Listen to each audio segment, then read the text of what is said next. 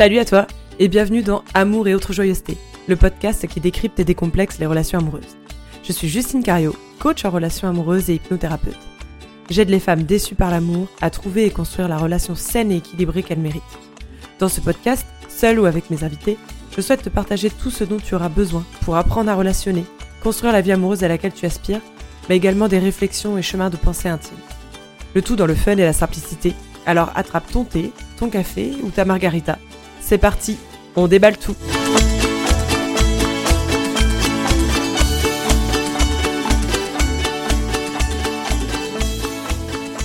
Bonjour, bonjour, je suis super contente de te retrouver sur le podcast Amour et autres joyeusetés.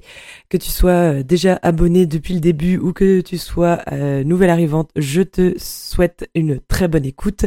N'hésite pas, ici le mood c'est souvent petite tisane, petit thé, le plaid, les chatons, tout ce que tu veux. En plus on arrive dans l'ambiance de Noël que j'adore. Donc voilà, un petit roulé à la cannelle, quelque chose, mets-toi à l'aise, va y avoir pas mal d'informations euh, dans l'épisode d'aujourd'hui qui va parler des états du mois. Donc ça va être un épisode avec pas mal d'apports, comme je te disais. Donc euh, je vais simplifier au maximum pour éviter de tomber dans un épisode, un épisode pardon, hyper psycho, etc. Euh, si tu sens que ça éveille des questions auxquelles je réponds pas forcément dans l'épisode, je t'invite vraiment à m'envoyer un message sur Instagram notamment ou par mail et euh, je te réponds avec grand plaisir, voire je ferai un autre épisode pour compléter, approfondir s'il y a besoin. Mais voilà, en première intention, je vais essayer de vraiment simplifier et synthétiser. Euh, je te rappelle aussi que cet épisode des états du mois, du coup, fait écho à l'épisode du triangle de Karpman de la semaine dernière que tu retrouveras dans la liste des épisodes. Euh, ils s'écoutent vraiment ensemble. C'est compliqué de comprendre le triangle de Karpman sans avoir notion des états du mois et inversement. Donc vraiment, ces deux-là s'imbriquent bien l'un avec l'autre. Donc les états du mois, on en parle beaucoup moins que le triangle de Karpman euh, dans les sphères du développement personnel, je trouve. Mais c'est le même principe, ça va être des, archétypes, un schéma qu'on a mis en place de tel type de, de, profil qui va permettre de mieux se comprendre, de mieux comprendre l'autre, nos interactions, comment on se positionne. C'est tout un système aussi de, de jeu, un peu comme le triangle de Karpman, mais voilà, ça va permettre vraiment de, de comprendre un peu les différents types de profils. Je vais l'expliquer tout au long de l'épisode, ne panique pas tout de suite. Donc les états du moi, pour faire vraiment très très un tout mini aperçu de psycho, ça découle de Freud avec le ça, le moi et le surmoi. Si ça te parle de tes vieux cours de philo, ça découle de ça. Donc il y a les états du moi qui vont être structuraux, donc ça va vraiment être euh, l'état du moi euh, interne, et il y a les états du moi fonctionnels. Ça va être vraiment les états du moi dans la relation, relationnelle, on pourrait aussi dire à la place de fonctionnel. Donc concrètement, dans les états du moi structuraux, les états du moi internes, il y a le parent, l'adulte et l'enfant. Ce qui va donner en face en état fonctionnel, relationnel, le parent, il peut se diviser en parent normatif ou en parent nourricier. L'adulte, il se divise pas. Et l'enfant, il peut se développer en enfant soumis, en enfant rebelle et en, et en enfant libre. Pardon. Je vais développer tout ça, bien sûr, dans l'épisode. Donc partons déjà des états du moi structuraux. On va commencer par le parent. Le parent, ça va être celui qui a des principes, euh, qui a euh, des, injonctions, qui va vraiment découler des modèles parentaux, des figures d'autorité. Euh, il va avoir un côté très pilote automatique. Voilà, c'est les choses, c'est comme ça, c'est pas autrement. il applique sans questionner. parfois, si on est, si on a ce, modèle du parent qui prend toute la place, ça peut être vraiment hyper rationalisé euh, presque rigide finalement. Ensuite, on a l'adulte. Lui, ça va être euh, du coup une personne qui va être logique et analytique. Un peu, l'adulte, c'est un peu l'ordinateur en fait. Il va être très factuel, très rationnel, un peu comme le parent, mais euh, vraiment en contact avec la réalité et avec ses émotions aussi. L'adulte n'est pas déconnecté de ses émotions, là où le parent peut vraiment être très très rigide. Et l'adulte, pour le coup, plus on va avoir conscience de ses fonctionnements, plus on va travailler sur soi, les accompagnements, euh, la psycho, les coachs, euh, tout, tout ce qui va permettre de développer euh, son fonctionnement, enfin des connaissances de son fonctionnement, sa gestion émotionnelle, etc. Ça va vraiment développer cet état du moi de l'adulte. Et en troisième position, du coup, il y a l'enfant. Donc l'enfant, c'est souvent celui qu'on a été, celui qu'on conserve à l'âge adulte. C'est celui qui va vraiment vivre à, à, fond dans les émotions, les ressentis. quand il prend le contrôle, on peut vite être submergé par ses émotions quand on est dans son, état du mois de l'enfant, c'est pas forcément toujours aux mêmes âges. Euh, ça peut vraiment aller de, 3 ans à 10 ans à 15 ans. Euh, ça va vraiment dépendre du contexte dans lequel cet état du mois de l'enfant va s'exprimer. Donc tout comme pour le triangle de Karpman, quand on parlait de bourreau, victime, sauveur, on passe tous par ces états du moi euh, euh, parents, adultes, enfants. En fonction des situations, ils vont varier. Et on va aussi parler du coup d'états du moi qui vont être adaptés à la situation ou inadaptés à la situation. Comme je le disais aussi dans l'épisode de la semaine dernière, l'état du moi de l'adulte, ça va être vraiment celui qu'on va viser pour un équilibre euh, relationnel et pour un équilibre interne aussi. Étant donné qu'on est à, mi-chemin entre euh, la bonne gestion émotionnelle, euh, la rationalisation, la responsabilisation, voilà, c'est vraiment le, parfait équilibre en fait. Ça ne veut pas dire du, du tout que l'adulte est dans un non-ressenti émotionnel, émotionnel, pas du tout. C'est vraiment que elles vont être, les émotions vont être adaptées au réel, elles vont être justifiées. Par exemple, tu reçois un cadeau, tu es content, c'est normal. Par contre, ce modèle des états du moi, avec du coup parents, adultes, enfants, des fois on peut se retrouver un peu le cul entre deux chaises. On peut être partagé entre euh, le j'ai envie de faire ça, euh, mais il ne faut pas faire ça. Du coup, le j'ai envie, ça va être vraiment un peu plus l'enfant, et le il ne faut pas, là, ça va être le parent. Et donc, c'est justement en passant sur la posture de l'adulte qu'on va faire un espace médiateur entre le fait de, permettre euh, d'avoir des envies et de laisser euh, libre cours à ses envies, mais avoir une certaine euh, régulation avec le modèle du parent, avec bah, justement les qu'est-ce qu'on peut faire, qu'est-ce qu'on peut pas faire en société, etc. Donc on va passer aux états du moi fonctionnels, donc ceux qu'on va vraiment utiliser pour les relations. Donc je disais tout à l'heure, le modèle du parent, il se divise entre guillemets en deux catégories dans le dans l'aspect relationnel, et on va commencer par le parent nourricier. Le parent nourricier, ça va être celui qui va conseiller, qui va rassurer, qui va soutenir, qui va être dans la bienveillance, euh, le fait de materner aussi beaucoup, de soigner, de surprotéger, et du coup parfois d'étouffer. C'est celui qui va anticiper les besoins et les demandes. Si tu as écouté l'épisode de la semaine dernière, ça doit te parler. Parce que du coup, le parent nourricier, c'est très souvent celui qui va se mettre dans une position de sauveur. Le parent normatif, lui, ça va être celui qui va appeler aux normes, qui va poser les limites, qui va appeler aux traditions aussi, qui va appeler euh, à la morale, qui va être très directif, qui va être critique, qui va punir, ordonner, exiger, euh, qui va avoir un jugement qui va être euh, très rigide, mais qui va être aussi dans la protection, qui peut, du coup, lui, plus facilement se mettre dans la position du bourreau. Encore une fois, il y a une question de d'adapter ou d'inadapter à la situation. Je donnerai plusieurs exemples après pour que ça soit un peu plus parlant, mais voilà, c'est des états. Les états du moi, c'est pas quelque chose à bannir. Encore une fois, la question c'est est-ce que c'est adapté ou pas à la situation? Donc la position de l'adulte, lui, dans les états du moi relationnel, fonctionnel, c'est celui, comme on disait, qui se base sur les faits. C'est celui qui est objectif, qui est euh, régulé, euh, qui, fait des hypothèses, des probabilités, etc., qui va être dans la demande. Encore une fois, écho à l'épisode de la semaine dernière, ça va vraiment être celui qui va formuler des demandes qui va hum, analyser, qui va être réfléchi et qui va être capable de faire une distanciation émotionnelle, de prendre du recul pour résoudre les problèmes. Et donc, dans les états du moi fonctionnel de l'enfant, on a dit qu'il se divisait du coup en trois euh, archétypes. On va commencer par l'enfant soumis. Donc, l'enfant soumis, comme son nom l'indique, ça va être celui qui se soumet, qui se plaint, euh, qui va être dans l'obéissance, dans la recherche d'approbation. Et donc, ça va être potentiellement plus un, archétype qui va tomber dans la posture de la victime. Ensuite, donc on a l'enfant rebelle, ça va être celui qui va se défendre, qui va s'énerver, qui va être dans la contestation, la révolte. Euh, ça peut être une révolte saine. Hein.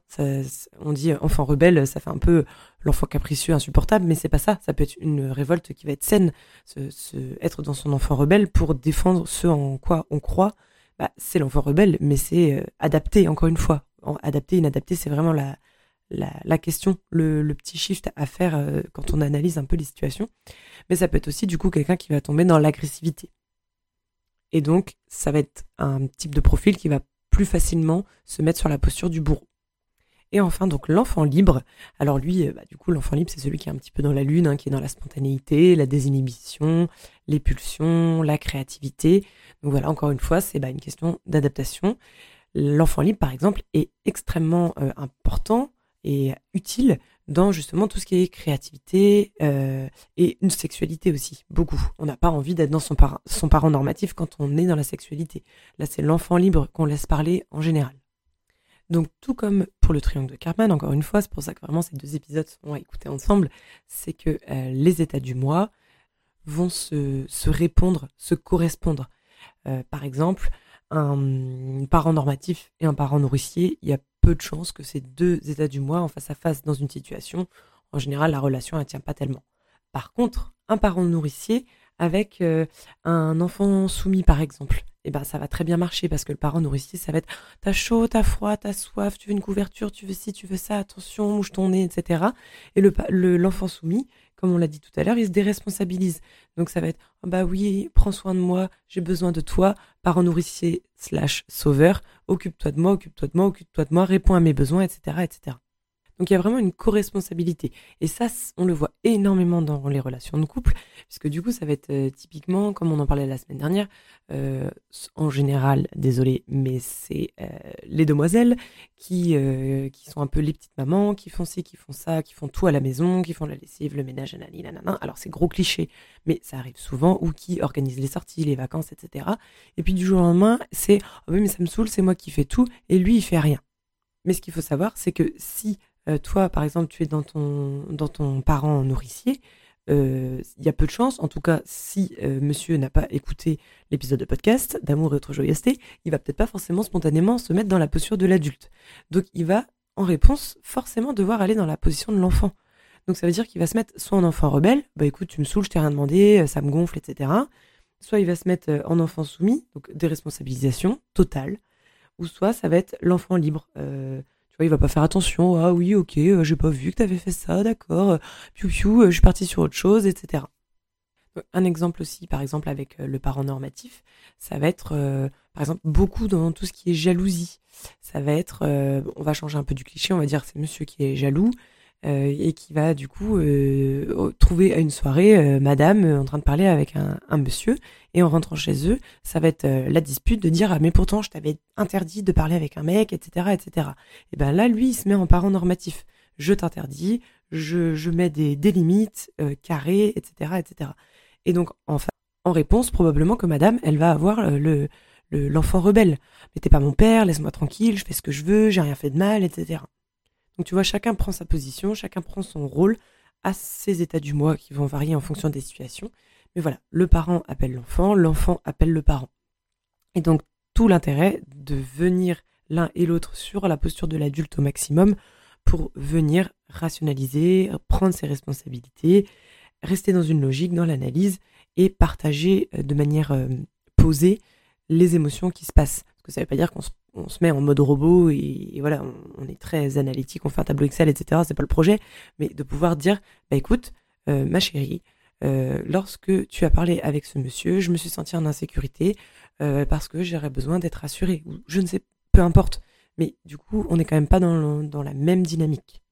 Donc, petite remarque aussi avec cet exemple-là, par exemple, de la jalousie avec monsieur qui a interdit à madame de parler à, à quelqu'un d'autre.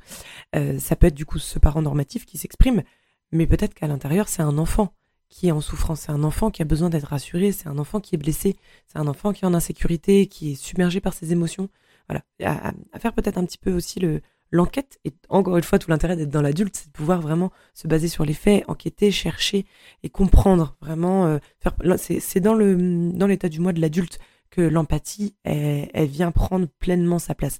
Et justement, je vous préparerai un épisode de podcast là-dessus plus tard, mais l'empathie, le fait de revenir toujours à l'empathie et essayer de se mettre dans les baskets de l'autre, ça va ramener dans la posture d'adulte aussi. Typiquement, la communication non violente, par exemple. Alors, on en parle énormément en mode petit 1, petit 2, petit 3, petit 4. Je ne sais pas si ça te parle ou pas, mais la communication non violente, c'est un peu le modèle miracle pour réussir à parler à, à l'autre sans qu'il y ait des disputes, etc., et en se faisant bien comprendre. Mais la communication non violente, ça ne fonctionnera jamais si l'un est en parent et l'autre est en enfant. La communication non violente ne fonctionne que si les deux personnes, les deux interlocuteurs sont dans la posture de l'adulte. Et pour le coup, moi j'en ai fait les frais. J'ai essayé, tu vois, j'ai lu des, livres, des articles, des blogs sur la communication non violente. Vraiment, c'est, ils vont te dire, c'est hyper simple, c'est vraiment euh, point 1, point 2, point 3, point 4. Mais je me suis confrontée à un mur pas possible parce que du coup, en face de moi, j'avais quelqu'un qui était un enfant rebelle un coup, en parent l'autre coup, et enfin voilà, ça, ça marche pas du coup, ça ne peut vraiment pas fonctionner. Et alors du coup, bah, tout s'effondre un peu, enfin en tout cas moi c'était ça, tout s'est un peu effondré parce que je me disais, mais en fait il n'y a pas de solution. La communication non violente, c'est censé être le, la baguette magique pour réussir à communiquer avec son partenaire, par exemple. Et moi ça marchait pas. Mais ça ne pouvait pas marcher, puisque du coup on était dans nos états du moi respectifs et on n'était pas sur la posture de l'adulte. Donc je vais essayer de te donner quelques exemples aussi par rapport euh, à ce côté euh, adapté et inadapté.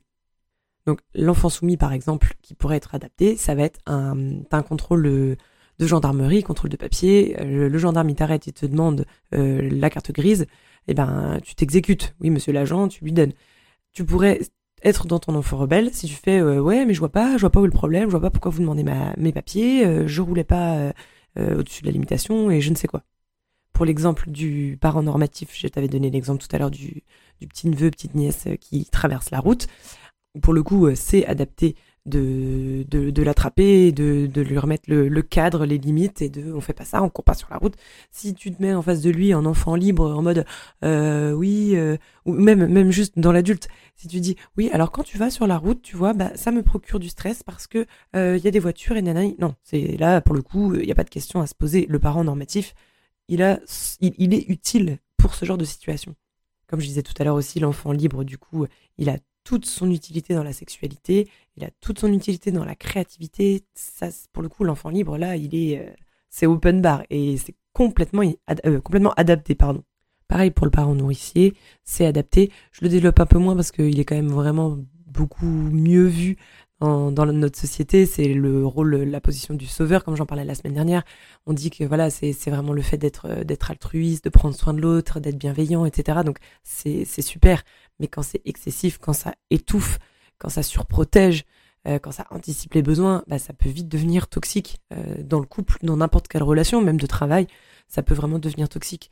L'idée, c'est vraiment de de se mettre, comme on disait, dans cette posture de l'adulte et de de formuler cette demande. Par exemple, typiquement, le fait de, de, de tout faire pour son conjoint, euh, d'anticiper, je sais pas, les lessives, c'est le cliché, mais pour le coup, moi, été vraiment concernée par des tâches ménagères, à quel point c'était un problème, donc je le prends beaucoup cet exemple, mais le fait de dire, bah, en fait, euh, ouais, c'est moi qui fais tout et lui, il fait rien.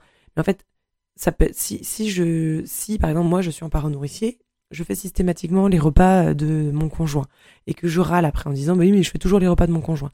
Bah peut-être que je peux changer en lui disant bah écoute, ça me ferait plaisir de te faire à manger pour demain midi, mais si tu en as besoin, demande-le moi. Ça met aussi l'autre dans cette posture d'adulte parce qu'il devra de fait venir me formuler cette demande. Donc je n'anticipe pas les besoins, donc je me rapproche de ma position d'adulte et lui du coup n'est pas dans sa position d'enfant parce que s'il en a besoin, il me formule la demande et ainsi de suite. Et donc ça fait passer d'un schéma euh, très très toxique, compliqué, source de conflit, à un équilibre et une, et une co-responsabilité, une coopération euh, au sein des deux protagonistes. Donc voilà, j'ai pas envie d'aller euh, plus loin, de te rajouter encore plein d'informations sur ce sujet parce que je pense que ça fait déjà beaucoup. Donc si tu as des questions, si tu reconnais certaines de tes situations là-dedans et que tu as besoin de m'en parler, que tu as des questions, que tu veux développer tel ou tel point, n'hésite pas à m'envoyer un mail. Encore une fois, je mets toutes les infos dans la description. Je suis aussi sur Instagram, Justine de tirer du bas Cario. Donc vraiment, je serais super contente de t'aider, de répondre à tes questions. Donc n'hésite pas. Tu peux aussi t'inscrire à la newsletter pour avoir euh, tous les lundis matins les petites actus, le sujet du podcast du mardi matin, euh, un petit peu en avant-première, voilà, toutes les infos, les places disponibles dans mon agenda pour le coaching. Voilà, vraiment, euh, je reste complètement disponible. Si tu as besoin de moi, de mes conseils, n'hésite surtout pas. Et en attendant, je te dis à la semaine prochaine. Je te souhaite une très belle euh, matinée, après-midi, soirée, voilà, peu importe quand est-ce que tu écouteras ça. Je t'embrasse très très fort et je te dis à la semaine prochaine.